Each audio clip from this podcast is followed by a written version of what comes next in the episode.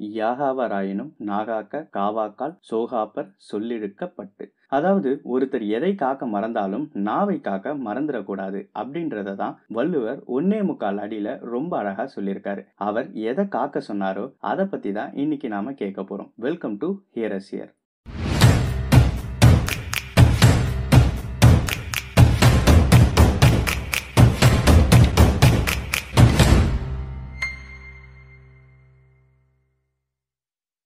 வார்த்தையும் வாழ்க்கையும் கிட்டத்தட்ட ஒன்று தான் ஏன்னா நல்லதோ கெட்டதோ நம்ம எப்படி பேசுகிறோம் அப்படின்றத வச்சு தான் நம்ம லைஃப்பும் மூவ் ஆகும். One of the most powerful weapons இந்த வேர்ல்டு எதுனா அது நம்மளுடைய நாக்கு தான் ஏன்னா ஒரு மனுஷனுடைய எலும்பை உடைக்கிறதுக்கு கூட ஒரு வலிமையான ஆயுதம் தேவை. ஆனால் அவனுடைய மனசை உடைக்கிறதுக்கு எலும்பே இல்லாத இந்த நாக்கு தான் ஆயுதம். நம்ம எல்லாருக்கும் தெரியும் நமக்கு நெருக்கமானவங்க கிட்ட நம்ம ஏதாவது கஷ்டப்படுற மாதிரி பேசிட்டோம் அப்படின்னா இல்லை ஏதாவது ஒரு வார்த்தையை விட்டுட்டோம் அப்படின்னா யாராலையுமே அதை தாங்கிக்கவே முடியாது.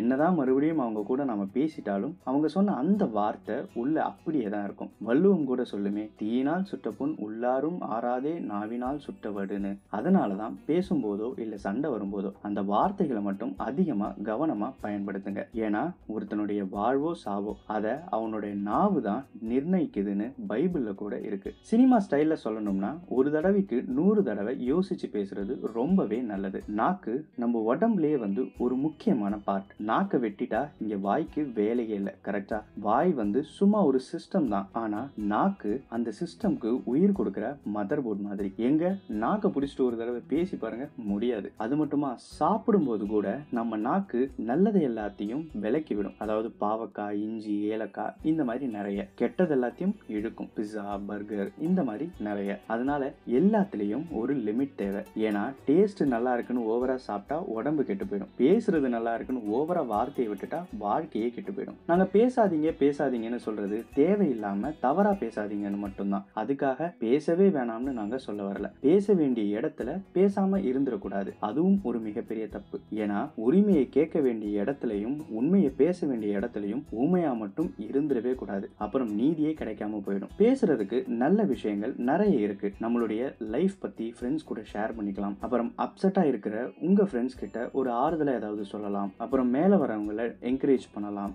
அதுக்கப்புறம் நிறைய விஷயங்கள் சில அட்வைசஸ் இருந்தால் சொல்லலாம். இந்த மாதிரி ஃபைனலாக ஒரு குட்டி கதை. ஒருத்தன் ஃப்ரெண்ட்ஸை கூட்டிட்டு மேட்ச் ஆட போகிறான் போயிட்டு ஆடிட்டு இருக்கும்போது ஏதோ ஒரு பேச்சு வார்த்தையில் ரெண்டு பேருக்கும் சண்டை வந்துருச்சு. அதில் ஒருத்தன் இன்னொருத்தனை அசிங்கமாக பேசினதால அந்த பேச்சு சண்டை கை கலப்பாக மாறிடுச்சு. அதை அப்படியே வீடு வர போய் குடும்பத்துக்குள்ள சண்டையாக போய் அதுக்கப்புறம் பஞ்சாயத்து வச்சு பஞ்சாயத்தோட தீர்ப்புக்கு ஒத்து வராமல் ஊரே சேர்ந்து அவங்க குடும்பத்தையே ஊரை விட்டு தள்ளி வச்சுட்டாங்க. ஆக்சுவலாக இந்த பிரச்சனையை அங்கேயே பேசி முடிச்சிருக்கலாம். ஏன்னா பேசினா இங்கே தீராத பிரச்சனையே இல்லை. ஆனால் பேசுறதுக்கு தான் இங்கே யாருமே தயாராக இல்லை. நான் முன்னாடியே சொன்னது மாதிரி வார்த்தையும் வாழ்க்கையும் கிட்டத்தட்ட ஒண்ணுங்க. ஒரு சின்ன வார்த்தை ஒரு குடும்பத்துடைய வாழ்க்கையவே மாத்திடுச்சுல. நம்ம தேவையில்லாம விடுற வார்த்தையினால சிலருடைய வாழ்க்கையே வழிமாறி போயிடுது. அதனால நாவை காப்போம் நன்மை சேர்ப்போம். நீங்க யார்கிட்டயாவது தவறுதலாவோ இல்ல தெரியாமலோ இல்ல தெரிஞ்சோ நீங்க ஏதாவது ஒரு வார்த்தையை விட்டுருந்தீங்க அப்படின்னா அது அவங்களுடைய மனசை புண்படுத்துற மாதிரி இருந்தது அப்படின்னா இப்பயே போயிட்டு அவங்க கிட்ட சாரி கேளுங்க மன்னிப்பு கேளுங்க அண்ட் அந்த சாரியை மீன் பண்ணி இதுக்கப்புறம் நடந்துக்கோங்க.